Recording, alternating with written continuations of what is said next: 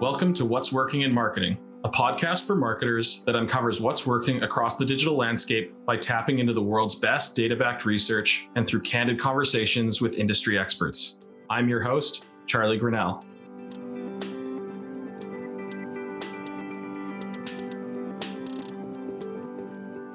On this episode, I'm joined by Ross Simmonds, founder and CEO of Foundation Marketing. Ross, I've been following you for a long time. Thank you so much for joining me today. Thanks for having me, Charlie. I'm excited to jump in and chat about marketing, growth, and all that distribution good stuff. It's going to be fun. So, I always go back to the beginning with episodes like this. A lot of our listeners, you know, sometimes they know the guests, sometimes they don't know the guests. I'd love it if you could kind of just take us back and and share just kind of your career journey today, where you've kind of worked in the past, how it shaped yeah. you to to kind of where you're at today with Foundation. So I would say I'm going to take folks back way back into time, um, and it would have been way back into my high school days. In high Whoa. school, I got my first itch and interest in entrepreneurship. I started to sell do rags out of my locker. And as a Canadian, I think you'll be able to align with me on this, which is the fact that when you can buy poutine and you don't have to use like your allowance from your parents and you can buy for your friends, there's nothing better. And I was able to use my do rag money to buy poutine every single day throughout high school. And that was when I fell in love with the idea of entrepreneurship and I knew I wanted to be my own boss. You fast forward a few years later, um, I started a website about fantasy sports and that helped me pay for my university.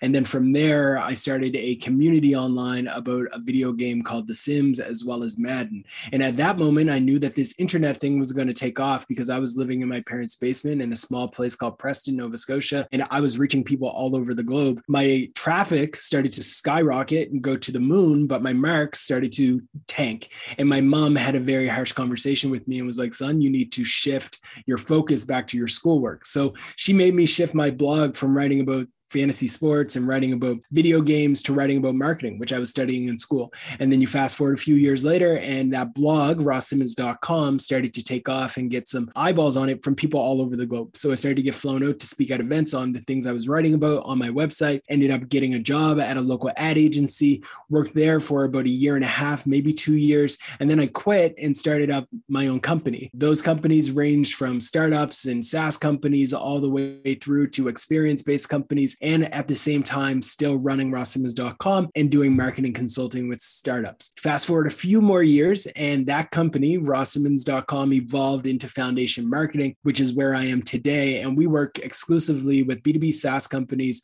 on content marketing as it relates to strategy, creation of content, and distribution of content. And we're a team fully remote, spread out all over the globe, working with some of the fastest growing and largest SaaS companies today.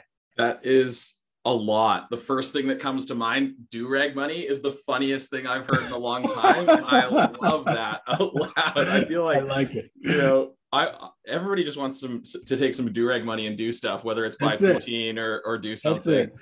That's um, it interesting so you kind of started as as more of like the the solopreneur just kind of like getting involved into everything and it morphed down that path into marketing that's pretty interesting yeah. Um we we took a dig through the archives of your archive specifically on twitter. And and one of the things that jumped out at me that i i loved is kind of a controversial take on on mm-hmm. content. Mm-hmm. and one of the things you said was that an often overused and kind of bad piece of advice is from marketing right. gurus is this this idea that content is king. I'm super aligned with you on that. I feel like there's kind of two camps here. There's like the content people and the distribution people. Can you kind of expand on this and, and unpack your thinking there yeah so the biggest thing that i think a lot of people forget is that the idea that content is king the idea that if you create content the world will be yours that whole sentiment is in my opinion a little bit played out and the reason why it's played out is because we've realized from the beginning of humankind that if you can tell a powerful story and it can resonate with someone,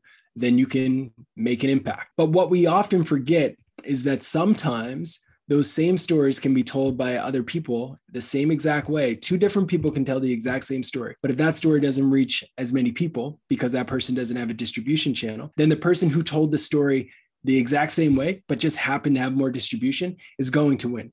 Two people right now can put up the exact same post, but the person who has more followers, more people on their email list, has a larger audience, is going to seem like they have better content. But in fact, what they actually have is better distribution. And I think a lot of organizations, a lot of people get caught up in this idea that they think they're not actually creating good content because their sample size is quite small. So the idea of content being king is to me a very it's a very bad cliche because at the end of the day, we should all just strive to create good content. Like that should be a fundamental thing that we all strive to do. There's this great comedy take. I think it was Eddie Murphy, maybe it was Chris Rock, who said, Everybody brags about raising their kids. That's what you're supposed to do. The same thing exists in content marketing. Like you don't get brownie points for creating good content. Like that's what you're supposed to do. You're supposed to create content that is good for the people you're trying to influence and people you're trying to reach. So that should just be done and accepted as like the status quo. But what we don't do is we don't ensure after we press publish on these pieces of content that they're actually reaching the right people. And that is something that I think more and more organizations need to understand and really embrace. Totally. You it reminds me of uh there's a book called Hitmakers by a guy named Derek Thompson. He's a writer for The Atlantic. Okay. And, and he actually, I read this book probably just around the same time I started following you, actually, because cool. you were yelling about distribution. I was like, this right. Ross guy is onto something here. Yeah. And uh, and then I read this book, Hitmakers, and he kind of talks about distribution and he uses examples over periods of time in, in history. And so I, you know, if you're if you're listening, check out the book Hitmakers on Amazon or whatever. Go go find it by Derek Thompson. And one of the examples he gives is uh, it's a rock song in the 50s, Rock Around the Clock Tonight, like that, yeah. that song. I'm not going to sing it because I'm going to scare everybody. I was looking forward to it. I, I thought you might. I thought but might. Uh, what, what he kind of talks about was that song, and I don't know the exact date here, you'd have to read the book, but the song was released in 1953 and it kind of fell flat. And then mm-hmm. in 1954, it was used in the intro of a huge movie. And that right. movie ended up winning an Oscar. And then all of a sudden, that song took off on the charts. And he's like, the song was the same in 1953 as it was in 54 the difference yeah. was distribution. Right. And it's kind of like that recent Fleetwood Mac track with the Doggface208 drinking yeah. the cranberry juice. It's like, I personally, and I know some people are going to yell at me on the internet. I had no clue who Fleetwood Mac was until I seen that TikTok. And now I've had that track on repeat over and over again. Like yeah. it's so, so true. Yeah. The one other example that I've used before in, in kind of presentations, because I, have looked into this idea of like what's something that went big later on because of distribution. And right. another one uh, that I found was the movie Shawshank Redemption. Mm, and what right. happened was that I think the year it was produced, it cost 20 million bucks to produce, but it only did 9 million at the box office. I think right. it was nominated for an Oscar. And last time I checked, when you spend 20 million bucks on a movie, you're not trying to make nine right. Just like basic business math there. Basic business math. But what was interesting is i think like after it kind of went through that fanfare i believe like tnt bought it for as like a tv movie and it got like this wide distribution. And now wow. fast forward i think it's on like imdb's top 100 movies in the past 100 years and it, it's this cult kind of classic thing that has gone huge. Oh. and again same film when it was produced and that's released it. to that's you know it just found distribution. So that's that's super super interesting. I want to i want to kind of expand on that. So you know we you've kind of said that hitting publish in the past is is only the beginning not the end yeah. how does right. a business you know if there are marketers listening to this they're like okay great ross like i know i have to produce great content how should i be thinking about distribution and what can i do to get started to build my distribution and, and you know what are some things that you've seen work so the first thing that everyone needs to do is they need to try to find channel user fit. And channel user fit is the idea of going deep into understanding the audience, the users, the people who you're trying to influence, the people you're trying to serve and connect with, and then think about what channels they're spending time on. And what you want to do is you want to deeply dive in and study and understand okay, they are spending time on this channel. What is that? Are they spending time in a subreddit? Are they spending time in a forum? Are they spending time in a Facebook group? Are they spending time on Twitter, LinkedIn? What channel is this audience spending time on? And when you understand that, you then then need to spend time thinking about how competitive are these spaces as it relates to your audience. Is your competition on TikTok? Is your competition on Reddit? Are they in these Facebook groups? Are they sponsoring these newsletters? And when you start to better understand how your competition is using these channels, you are going to quickly uncover an arbitrage opportunity because there's going to be a channel where your audience is spending time, but your competitors are not. And what that typically means is that you have a open opportunity in front of you where you can go in and you can communicate and connect with this audience in a place where a brand has not gone before. Reddit is one of, in my opinion, most underrated channels because marketers break out into hives every single time you bring up the idea of marketing on Reddit. Why? Because marketers know, and I do too, as a marketer and as somebody who's been banned and blocked from Reddit a few times, that if you go into Reddit and you do things that are against the rules, you will get kicked off of that channel very fast. It is a real thing. But if you can understand the code, if you can understand the culture, if you can understand the space of the subreddits where thousands, if not hundreds of thousands, sometimes even millions of people are spending time every single month, you can go into these communities, add value, distribute your content within them, and extract value back. So, long story, a little bit longer. What do you do? You start by studying and understanding where your audience is spending time. You can use tools like Audiense. You can use tools like SparkToro. You can use good old fashioned Google and type in forums, subreddits. You can use a good old fashioned search to uncover where your audience is spending time and then go into these channels, figure out is my audience here, and then start spreading your content into those channels as well. But it starts first and foremost with Marketing 101, getting close to understanding the people you're trying to reach. Yeah, that makes a ton of sense, and it's something that we we say all the time to a lot of our clients is looking before you leap. To, to create great content costs money, and yeah. so from a marketing perspective, you know, you only have so much budget to spend on content. Looking before you leap, and then the other kind of phrase that stealing a Charlie Munger quote is fishing where the fish are. So like look before right. you leap so that you can fish where the fish are. Exactly. 100%. Yeah. I love yeah. that. You know, when you're thinking about like building building strategy, a lot of our listeners are are strategists, right? So they're sitting there going, "Okay, my channel strategy, my content strategy, do you kind of have any core principles besides the ones you just mentioned that that, you know, you would recommend they use as they kind of build out content distribution strategies?" you also want to find like your content user fit. And that happens when you go into these communities and you start to reverse engineer the best types of content within these different spaces. So let's use Reddit as an example. If I am trying to create content that's going to resonate with strategists on Reddit, I'm going to go to a subreddit called our strategists. I don't know if that exists. I just came up with it off the top of my head, but let's say it does. I'm going to go into this community, and this is going to be a place for 10,000 strategists spend time every single month talking about strategy.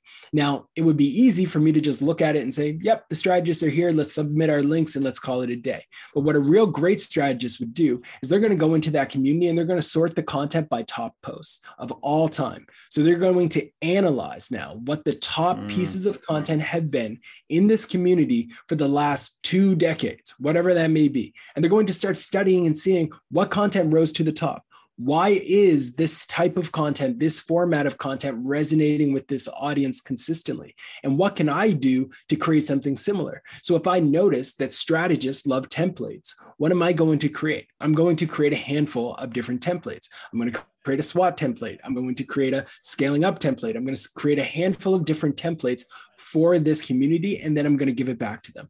I'm also going to create a long form piece of content in this actual community using a text post that's going to break down the 20 templates that every strategist needs to get a promotion in 2025 whatever that may be. So I'm going to deliver that to them as well, because now I know that this community wants templates. But I go a step further and I'm going to start to actually create a spreadsheet that outlines a trend. Is it just templates that these people want? Probably not. They might also have a deep interest in salary guides and information surrounding salaries of strategists. So, if that's something that I can create, I'm going to give that to them as well. And I'm going to continue to go through every single post and try to keep track and identify a trend around the topics that they're interested in, the formats in which they want to get that content.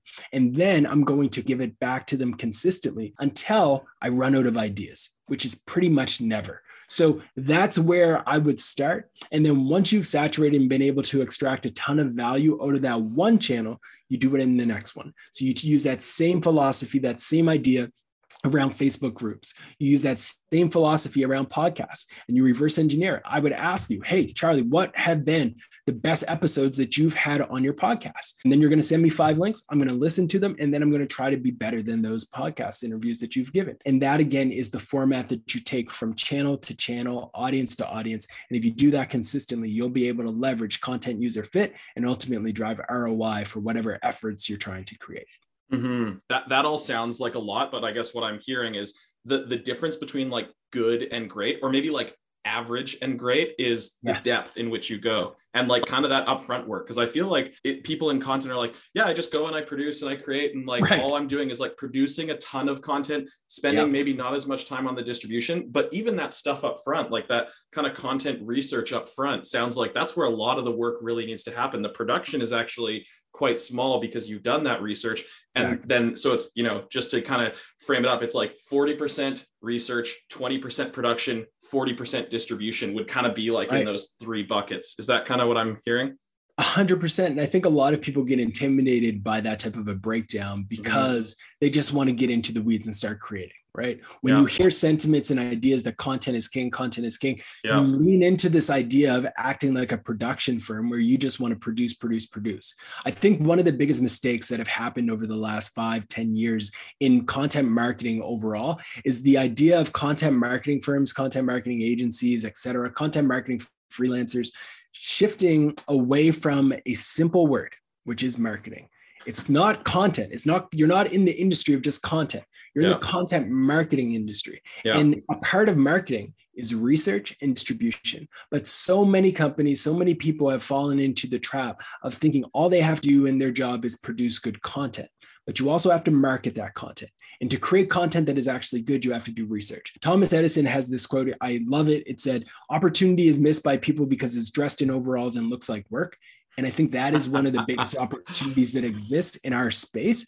Sure, you might not need to wear overalls to do research online, but it is a lot of work. And if you are not willing to put in the work, then you're going to fall behind against those who are willing to put in the time to understand their audience, understand the channels, and then use that to their advantage. Yeah, uh, that rings super true for me. A, a, close friend of mine who I used to work with at Red Bull, one of my best friends outside of work, we kind of always used to have this chat that, you know, a lot of people use who are just like, I'm a, I'm a content person and they would just kind of create these art projects.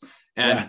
we, we would constantly be banging our heads against the wall because we'd be like, we we're employed by a marketing department at a for-profit company. And so we kind of had this phrase that marketing is art for the sake of commerce, commerce being the key word. I love like, that. We are here that. to make money. And yeah, so, yes, as a career, as an individual, you know, it's fun for us to create content and that's kind of what we get our rise out of it. But like also, yeah. if you're not going to keep it in mind and how it's going to push the, the brand forward, be, you know, generate ROI, whatever the, the action is that you need to take, hey, yeah. there's the door and the art gallery is just down the road. Go be, go it. get after it, you know? That's it. A hundred percent. Like you have to realize at the end of the day, this is a capitalist game. And yeah. I know folks oftentimes these days will be like, ah, I don't want to do that. It's the truth, right? Like yeah. at the end of the day, we're in business and we're doing business to generate results for the companies that we serve, the clients that we lead, et cetera. And you have to get excited by that. Um, that's a part of the game. Yeah. And I, I want to kind of expand on that a little bit because I feel like COVID, this is a hypothesis that I have, and I'm curious to kind of hear your take. So yeah. with COVID, we've seen this kind of like acceleration of digital. So more and more people are spending time online over the past year and a half, two years. More and more businesses were forced to become more digitally savvy to continue yep. to stay alive, yep. which means, okay, there's more businesses on there, there's more people on there. Yep. More people are creating content on there, more businesses are creating content on there, more content is being consumed. It's right. getting more competitive in the same places. And so yes. the hypothesis that I have or that we have as a business is like with that competition continuing to increase exponentially, the, the separation is going to be that kind of pre-work, mm-hmm. that research, that insight to allow you to create something that will separate you from the pack. What do you think? I think you're spot on. That's it. Like the research is going to give you that edge. And yeah. in business, that's what all of us are looking for. And when you find it, you have to capitalize on it, you have to own it. And then you don't rest on your laurels and say we found it. You say what's the next one? And yeah. you continue to innovate. I think that's uh, that's the hypothesis of the new age for marketers. Yeah. and anyone who ignores it is going to get left behind. Yeah i completely agree. I want to i want to kind of shift shift gears here let's talk about remixing or repurposing. Yeah. I, I, know there's there's that TED talk where it's like creativity is a remix or everything is a remix. I want to bring up this book that I actually kind of read. It's called Will and Vision: um, How Latecomers Grow to Dominate Markets. It's by a guy named Gerard Tellis and Peter Golder, and they did this huge study. It's really hard to find, by the way. I found a used copy on Amazon with someone's That's like awesome. notes in it and lines. love it. Those um, are my favorite types of books. Yeah, and and I basically it talks about how like while the early bird might get the worm, the second mouse often gets the cheese. The latecomers to things, the kind of second movers, are the ones who kill it. So they give the example of Jobs kind of stealing the stuff from yeah. from either Xerox or whoever that was yeah. back in the day, the idea for the mouse. And basically they go through so many different business categories where it's kind of like corporate espionage. Like it was the second mover who was like, hey, yeah. there's something here, but we think if we make this little right. tweak, this is the thing that's going to go big. And so, you know, right. how do you think that plays into to content remixing or, or repurposing for distribution?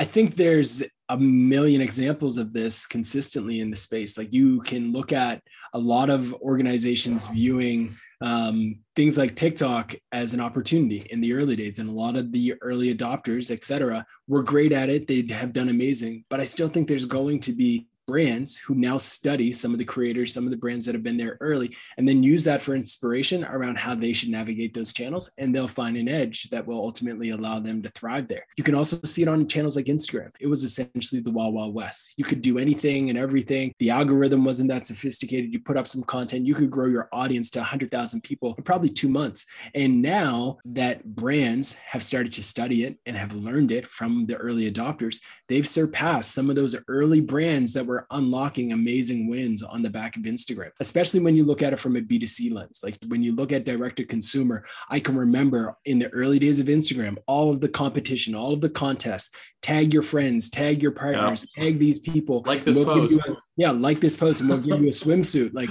all of those things took off in the early days. Yeah. Then brands caught on and yeah. they've just taken it. A lot of those brands that had amazing early traction just lost oh, because they weren't able to continue to evolve and grow, um, which speaks to the importance of being able to navigate multiple channels and stay on top of the latest trends that are shaping your industry. Mm-hmm. And so that leads me to another question just about like when new things come out. And so, you know, I think back to my time working on the brand side was, you know, we had our core things, but what I would always encourage my teams to do is, hey, whenever there's a new feature, we need to try it right away so that yeah. we can kind of get that feedback because you never know when there's going to be something where you're like, hey, we, we actually like we've never done this before. We tossed this up and look what this did for us, and we caught some right. wave kind of by accident. Yeah. What, what's your take on that?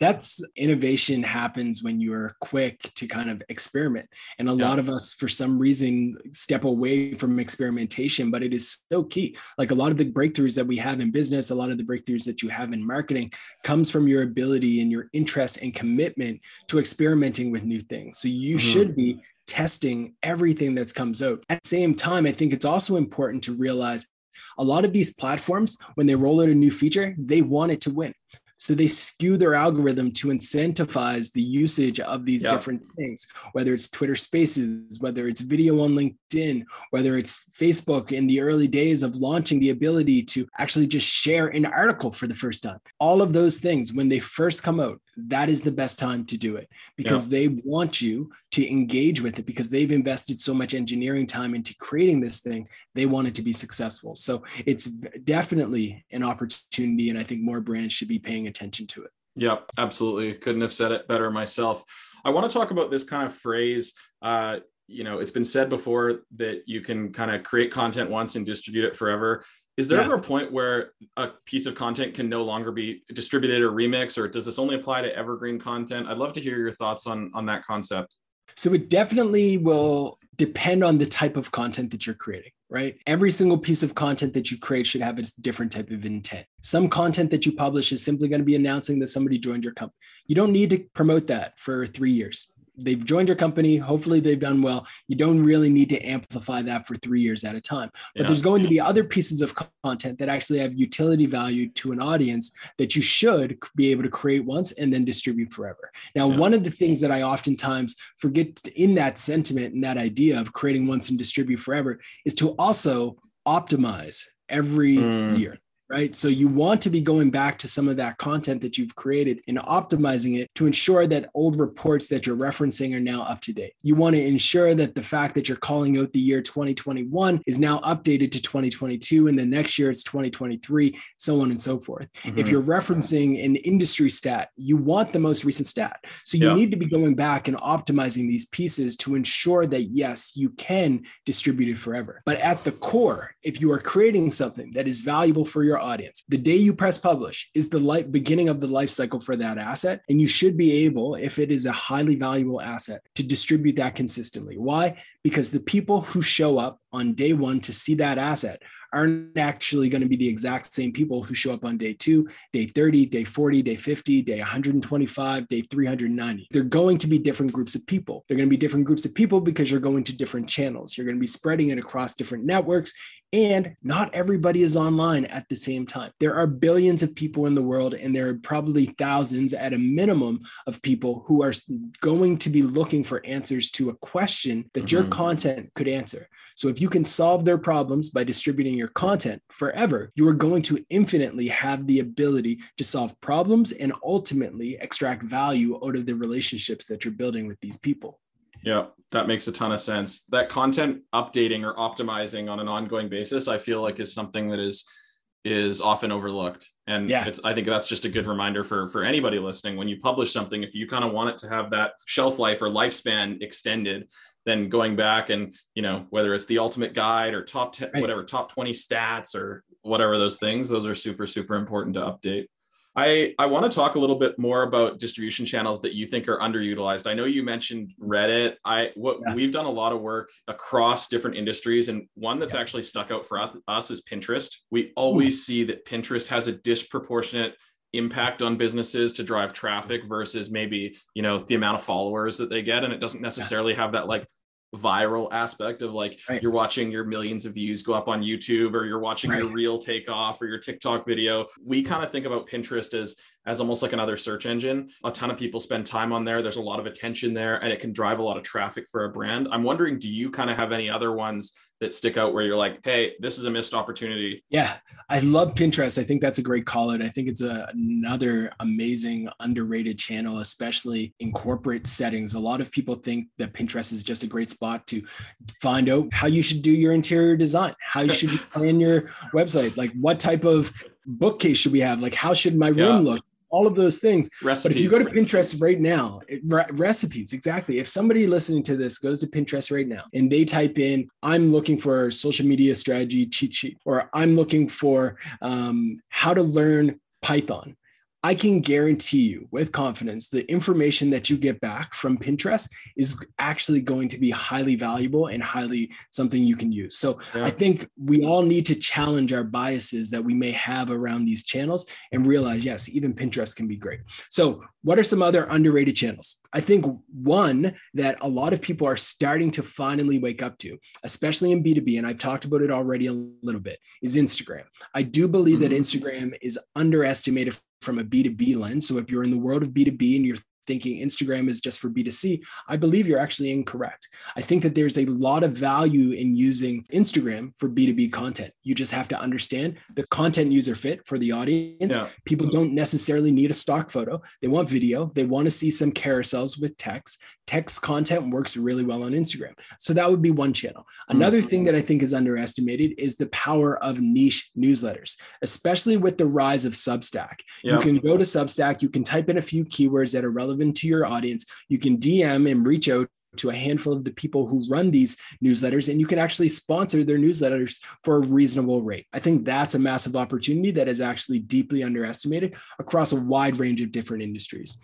Another channel that I think is deeply underestimated, and we're going to really get woken up to it in the next 10 years, is TikTok. And mm-hmm. I know everyone thinks, oh, TikTok is all the buzz. Everyone's talking about it, blah, blah, blah. I hear you. And that is true again from a B2C lens. My world is B2B. And in B2B, we sleep on TikTok, but I can guarantee that in 15 years, we're going to have CMOs of Fortune 500 companies who will point to TikTok as being the place where they learned marketing. They yeah. learned branding on the back of influencers who are on TikTok. So if you run a SaaS company and you can get these influencers talking about how your tool can help them better understand SERP, understand the algorithms on Facebook, on LinkedIn, or who their audience is, and you can train them 15 years from now. The people who are making decisions are going to be looking at your product and using your product because you made that investment early on. So those are three. I could go on because I do believe outside of the top three, like outside of the, the Facebook, LinkedIn, and Twitter mix, a lot of people still underestimate all of the different channels, whether it's a Slack community, whether it's a Facebook group, whether it's a subreddit, whether it's Quora. I think YouTube is still underestimated. I think a lot of channels are underestimated. Um, and it has never been a better time to be a marketer because of that.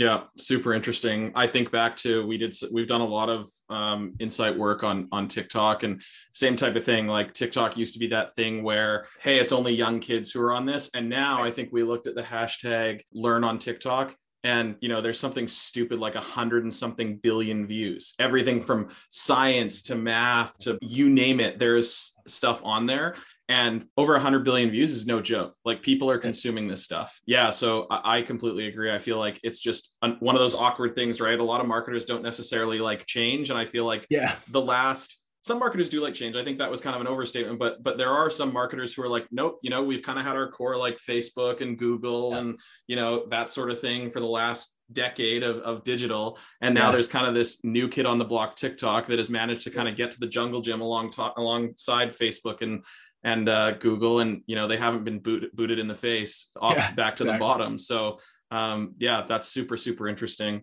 I want to kind of switch gears here and and ask you, what are you most excited about when it comes to marketing today? You know, you you have a lot of a broad range of experience.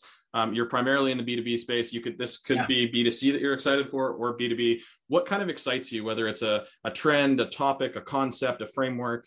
Yeah. So the one thing that I'm thinking a lot about and has me super excited right now is the fact that marketing as an industry, marketing as a space, is quickly becoming barrierless in the mm. sense that anyone can get in. That to me is exciting. It's exciting because I'm starting to see not only in our own team, where we now have people who work at Foundation all over the globe, ranging from areas of Nigeria all the way through to Ireland, across Canada, across the US, and potentially even further places as we continue to expand and grow. I think the world is going to change as marketers start to become a lot more diverse in terms of the backgrounds, the cultures, et cetera, yeah. and the spaces they come from. And that to me is very exciting because I think we're going to see how everyone can compete and I am a major competitive head. Like I, I, love to compete. It's like something that excites me. And the idea of competing on a global scale, where you're not just competing with locals and the people who are who happen to get into the the luxury of being born in the same area as you, and you competing with them against the same accounts, blah blah blah, and creating content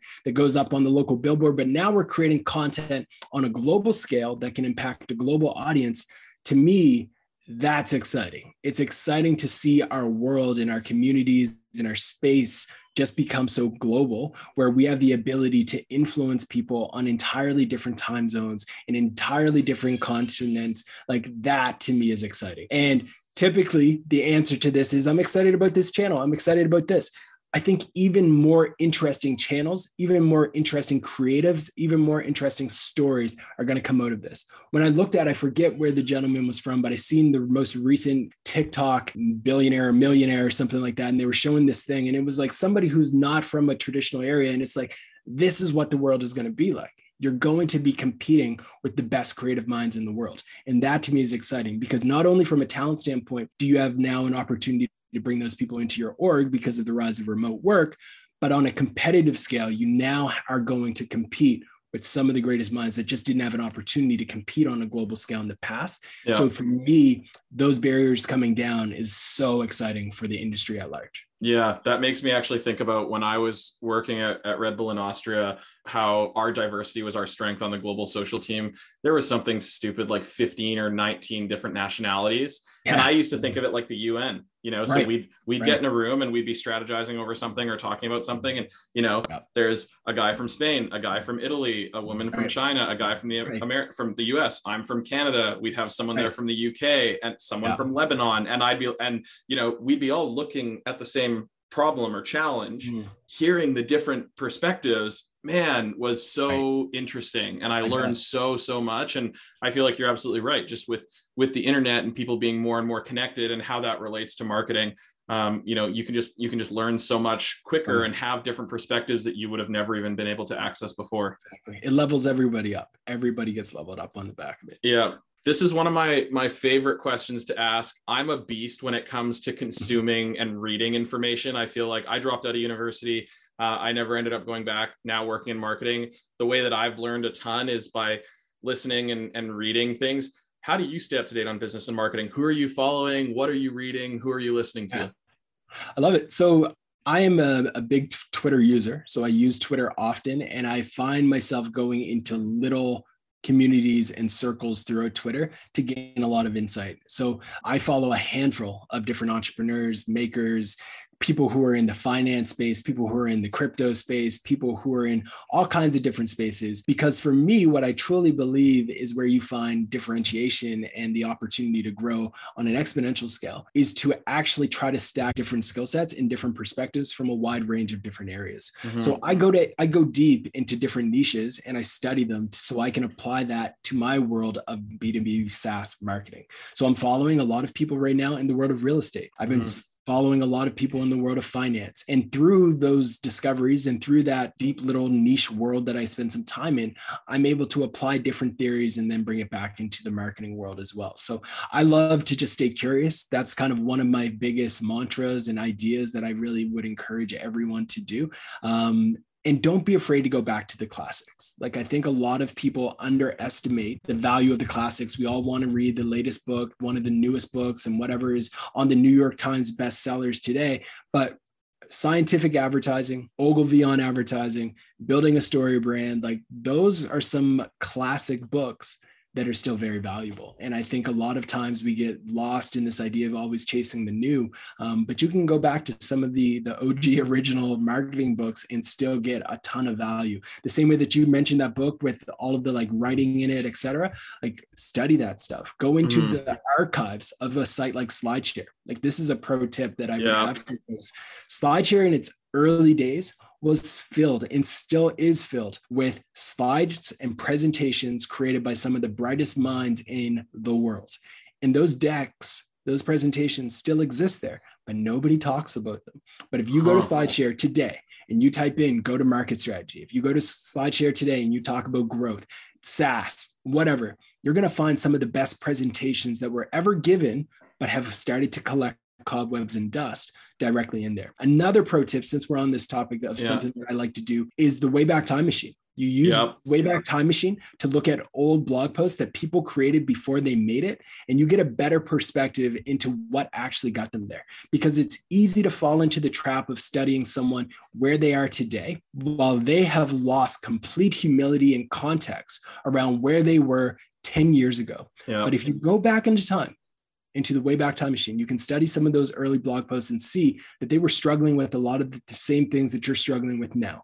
But they've lost context. They've lost the familiarity with it. They've lost the essence of it. And if you can go back into time to get that, it can be really valuable for you to then see, okay, this is what they were actually thinking back then how can I apply that to my life today? Totally. Oh my gosh. The I've used Wayback Machine to look at old versions of marketing sites, but right. man, to go look at blog posts, that is a gangster tip. I love that. Love it. Um, okay, I have a few more questions here. Uh, kind of a bit more rapid fire. You can answer either B2B or B2C. Are there any brands whose marketing you admire?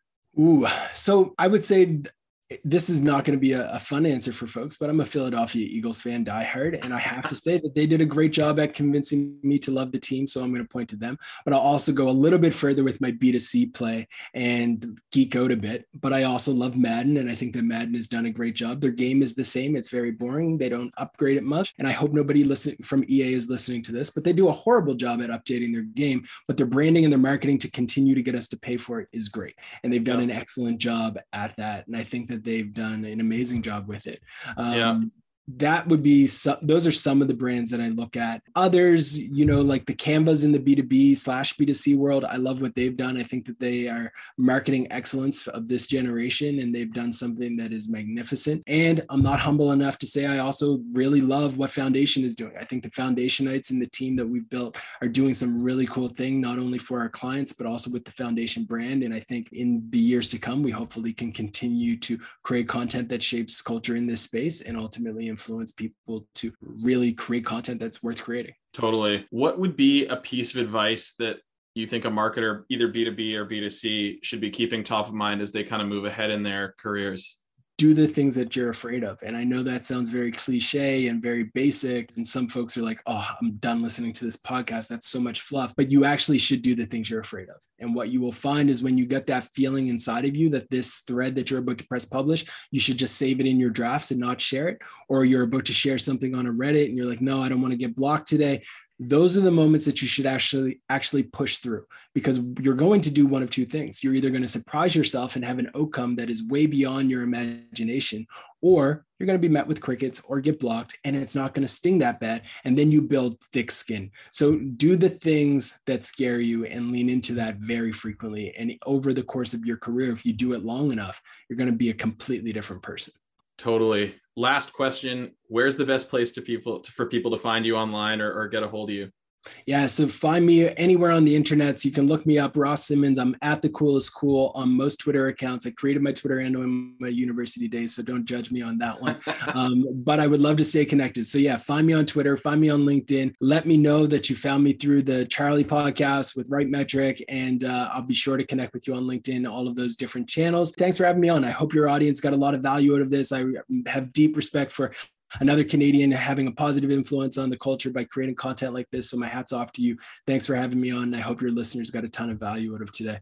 Ross, I sentiments echoed, my friend. I, uh, as someone who's been following you for for a long time, it's it, I'm so appreciative that you took the time to chat with us, um, hear your thinking on on certain things, unpack things a little further, and so yeah, we'll have to do it again sometime soon.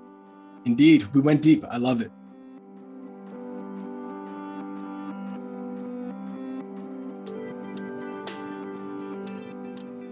For show notes, other episodes, and more content, check out rightmetric.co. If you enjoyed the show, please subscribe and leave a review wherever you listen to your podcasts. Thanks for listening.